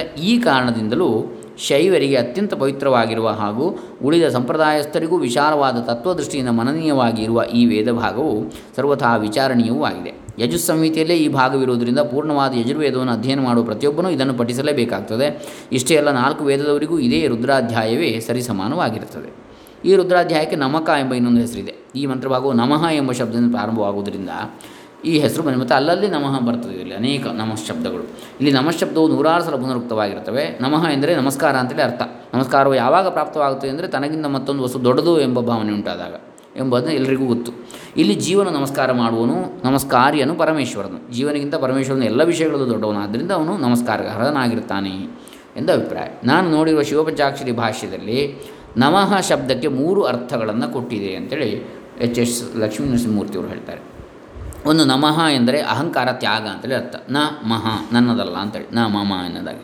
ಪತ್ರ ಪುಷ್ಪ ಫಲಾದಿಗಳ ತ್ಯಾಗವೂ ಇದರಲ್ಲಿ ಸೇರಿರುತ್ತದೆ. ಯಾರಿಗಾಗಿ ತ್ಯಾಗ ಮಾಡುವೆವೋ ಆ ಪ್ರಕೃತಿ ರೂಪವೇ ಆನಂದ ಸ್ವರೂಪನಾದ ಪರಮೇಶ್ವರ 4 ಪುರುಷಾರ್ಥಗಳ ಸಿದ್ಧಿಗಾಗಿ ಮಾಡುವ ತ್ಯಾಗವೆಂಬುದೇ ನಮಃ ಎಂಬುದರ ಅರ್ಥ. 2ನೇದಾಗಿ, ದೈನ್ಯ ಲಬ್ಧಿ ಎಂಬ ಫಲವುಳ್ಳ ಪ್ರಮಾಣವೇ ನಮಃ ಎಂಬುದರ ತತ್ವ. ಇಲ್ಲಿ ದೈನ್ಯವೆಂದರೆ ಸೇವೆ ಎಂದರ್ಥ, ಲಬ್ಧಿ ಎಂದರೆ ಸಕಲ ಪುರುಷಾರ್ಥಗಳ ಸಿದ್ಧಿ. ಈಶ್ವರ ಸೇವೆಯಿಂದ ಸಕಲ ಸಿದ್ಧಿಗಳು ಲಭಿಸ್ತವೆ ಎಂಬಂಥದ್ದು ನಮಃ ಶಬ್ದದ ಇನ್ನೊಂದು ಅರ್ಥ. ಅಥವಾ ನ ಎಂದರೆ ಜಗದ್ರೂಪವೆಂಬ ಭಾವವಿಕಾರದ ನಿಷೇಧ. ಮಸ್ ಎಂದರೆ ದೇವದೇವನಾದ ಪರಮಶಿವ, ಆತನಲ್ಲಿ ಈ ನಾಮರೂಪಾತ್ಮಕವಾದ ಜಗತ್ತು ಇಲ್ಲವೇ ಇಲ್ಲ ಎಂಬುದೇ ನಮಃ ಶಬ್ದದ ಅರ್ಥ. ಹೀಗೆ ನಮಃಶಬ್ದಾರ್ಥವನ್ನು ಬಲ್ಲವರು ಅನೇಕ ರೀತಿಯನ್ನು ತಿಳಿಸಿರ್ತಾರೆ. ಅಂತೂ ಸರ್ವದೇವಾತ್ಮಕನಾದ ಭಗವಂತನಿಗೆ ಜೀವನು ತೋರಿಸುವ ಗೌರವಪೂರ್ವಕವಾದ ನಡೆಯೇ ನಮಸ್ಕಾರ ಅಂತೇಳಿ ತಿಳಿಯಬಹುದು. ನಮಃಶಬ್ದಕ್ಕೆ ಇದೇ ಅರ್ಥವನ್ನು ಉಳಿದ ಕಡೆಗಳಲ್ಲಿ ಕೂಡ ಅನ್ವಯಿಸಿಕೊಳ್ಳಬಹುದಾಗಿದೆ. ಇನ್ನು ರುದ್ರ ಎಂಬ ಶಬ್ದದ ಅರ್ಥವನ್ನು ವಿಚಾರ ಮಾಡೋಣ. ರುದ್ ಎಂದರೆ ಅಳುವಿಕೆ. ಮನುಷ್ಯನ ಜೀವನವು ಅಳುವಿನಿಂದಲೇ ಪ್ರಾರಂಭ ಆಗ್ತದೆ. ಮಾತೃ ಗರ್ಭದಿಂದ ಶಿಶುವು ಹೊರಕ್ಕೆ ಬಂದೊಡನೆ ಅಳಬೇಕು. ಇಲ್ಲದಿದ್ದರೆ ಜನರು ಅದನ್ನು ಅಪಶಕುನವೆಂದೋ ಮಗು ಆರೋಗ್ಯವಾಗಿಲ್ಲವೆಂದು ಭಾವಿಸ್ತಾರೆ. ಆದ್ದರಿಂದ ಈ ಅಳುವಿಕೆಯು ಸಂಸಾರ ದುಃಖದ ಸೂಚಕವಾಗಿದೆ. ಇಂಥ ಅಳುವನ್ನು ನಾಶ ಮಾಡುವವನೇ ರುದ್ರ. ಪರಮೇಶ್ವರನನ್ನು ನಂಬಿದವನು ಸಂಸಾರದಿಂದ ಉದ್ಧಾರವಾಗುವನು ಎಂಬುದು ಸುಪ್ರಸಿದ್ಧವಾಗಿದೆ. ಅಥವಾ ದ್ರಾ ಎಂದರೆ ಕುತ್ಸಿತವಾದ ಗತಿ ಇಂದ ಋಣದ್ಧಿ ತಡೆಯುತ್ತಾನೆ, ಅಂದರೆ ಭಕ್ತರನ್ನು ನರಕಕ್ಕೆ ಬೀಳದಂತೆ ತಡೆಯುತ್ತಾನೆ ಎಂಬ ಅರ್ಥದಲ್ಲಿ ರುದ್ರನಿಂದ ಆಗಬಹುದು. ರೂಢಿಯಲ್ಲಿ ರುದ್ರನೆಂದರೆ ಕೋಪವುಳ್ಳವನು ಎಂದು ಪ್ರಸಿದ್ಧವಾಗಿದೆ. ಪಾಪಿಗಳ ವಿಷಯದಲ್ಲಿ ಪರಮೇಶ್ವರನು ಯಾವಾಗಲೂ ಕುಪಿತನೇ ಆಗಿರುವುದರಿಂದ ಈ ಅರ್ಥವು ಹೊಂದುತ್ತದೆ. ಅಂತೂ ರುದ್ರನು ಶಿವನಾಗಬೇಕು, ಅಂದರೆ ನಮ್ಮ ವಿಷಯಕ್ಕೆ ಶಾಂತನಾಗಬೇಕು ಎಂಬುದು ಇಲ್ಲಿ ಪ್ರಾರ್ಥಿಸಲಿರುವಂತಹ 1ನೇ ಮಂತ್ರದ ಅಭಿಪ್ರಾಯ. ಈಗ ನೇರವಾಗಿ ಮಂತ್ರಾರ್ಥವನ್ನು ಅನುಸಂಧಾನ ಮಾಡೋಣ. ಅಂದರೆ ಮುಂದೆ ನಾವು ಮಂತ್ರಾರ್ಥವನ್ನು ಮುಂದೆ ನೋಡೋಣ. ಇದೀಗ ಪೀಠಿಕಾ ಭಾಗವನ್ನು ನಾವು ನೋಡಿದ್ದಾಯಿತು. ಇನ್ನು ಮುಂದೆ ನಾವು ಇದು ಶ್ರೀ ಎಚ್.ಎಸ್. ಲಕ್ಷ್ಮೀ ನರಸಿಂಹಮೂರ್ತಿಯವರ ರುದ್ರ ಭಾಷ್ಯ ಪ್ರಕಾಶ ಇದರ ಪೀಠಿಕಾ ಭಾಗವನ್ನು ನಾವೀಗ ನೋಡಿದ್ದಾಯಿತು.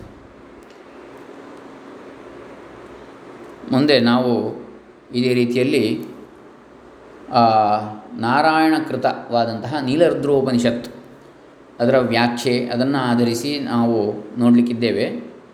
ಹಾಗೆಯೇ the Rudram Part 1 and Part 2 translation grammatical and etymological notes by Shri Narasingarao ಎನ್ನುವ ಕೃತಿಯಿಂದಲೂ ಕೂಡ ನೋಡಲಿಕ್ಕಿದ್ದೇವೆ ರುದ್ರ ಭಾಷ್ಯವನ್ನು. ಹಾಗೆಯೇ ಶುಕ್ಲಯಜುರ್ವೇದೀಯ ರುದ್ರ ಅಷ್ಟಾಧ್ಯಾಯಿ ಸಂಸ್ಕೃತ ಹಿಂದಿ ವ್ಯಾಖ್ಯಾ ಶ್ರೀ ಪಂಡಿತ ಜ್ವಾಲಾ ಪ್ರಸಾದ ಮಿಶ್ರ, ಶ್ರೀ ವೆಂಕಟೇಶ್ವರ ಸ್ಟೀಮ್ ಪ್ರಕಾಶನ ಮುಂಬೈ ಇವರ ಕೃತಿ ಯಾವುದಿದೆ ಅದರಿಂದಲೂ ಕೂಡ ನಾವು ರುದ್ರ ಭಾಷ್ಯ ಮತ್ತು ಅದರ ಪೀಠಿಕಾ ಭಾಗಗಳನ್ನು ನೋಡಲಿಕ್ಕಿದ್ದೇವೆ.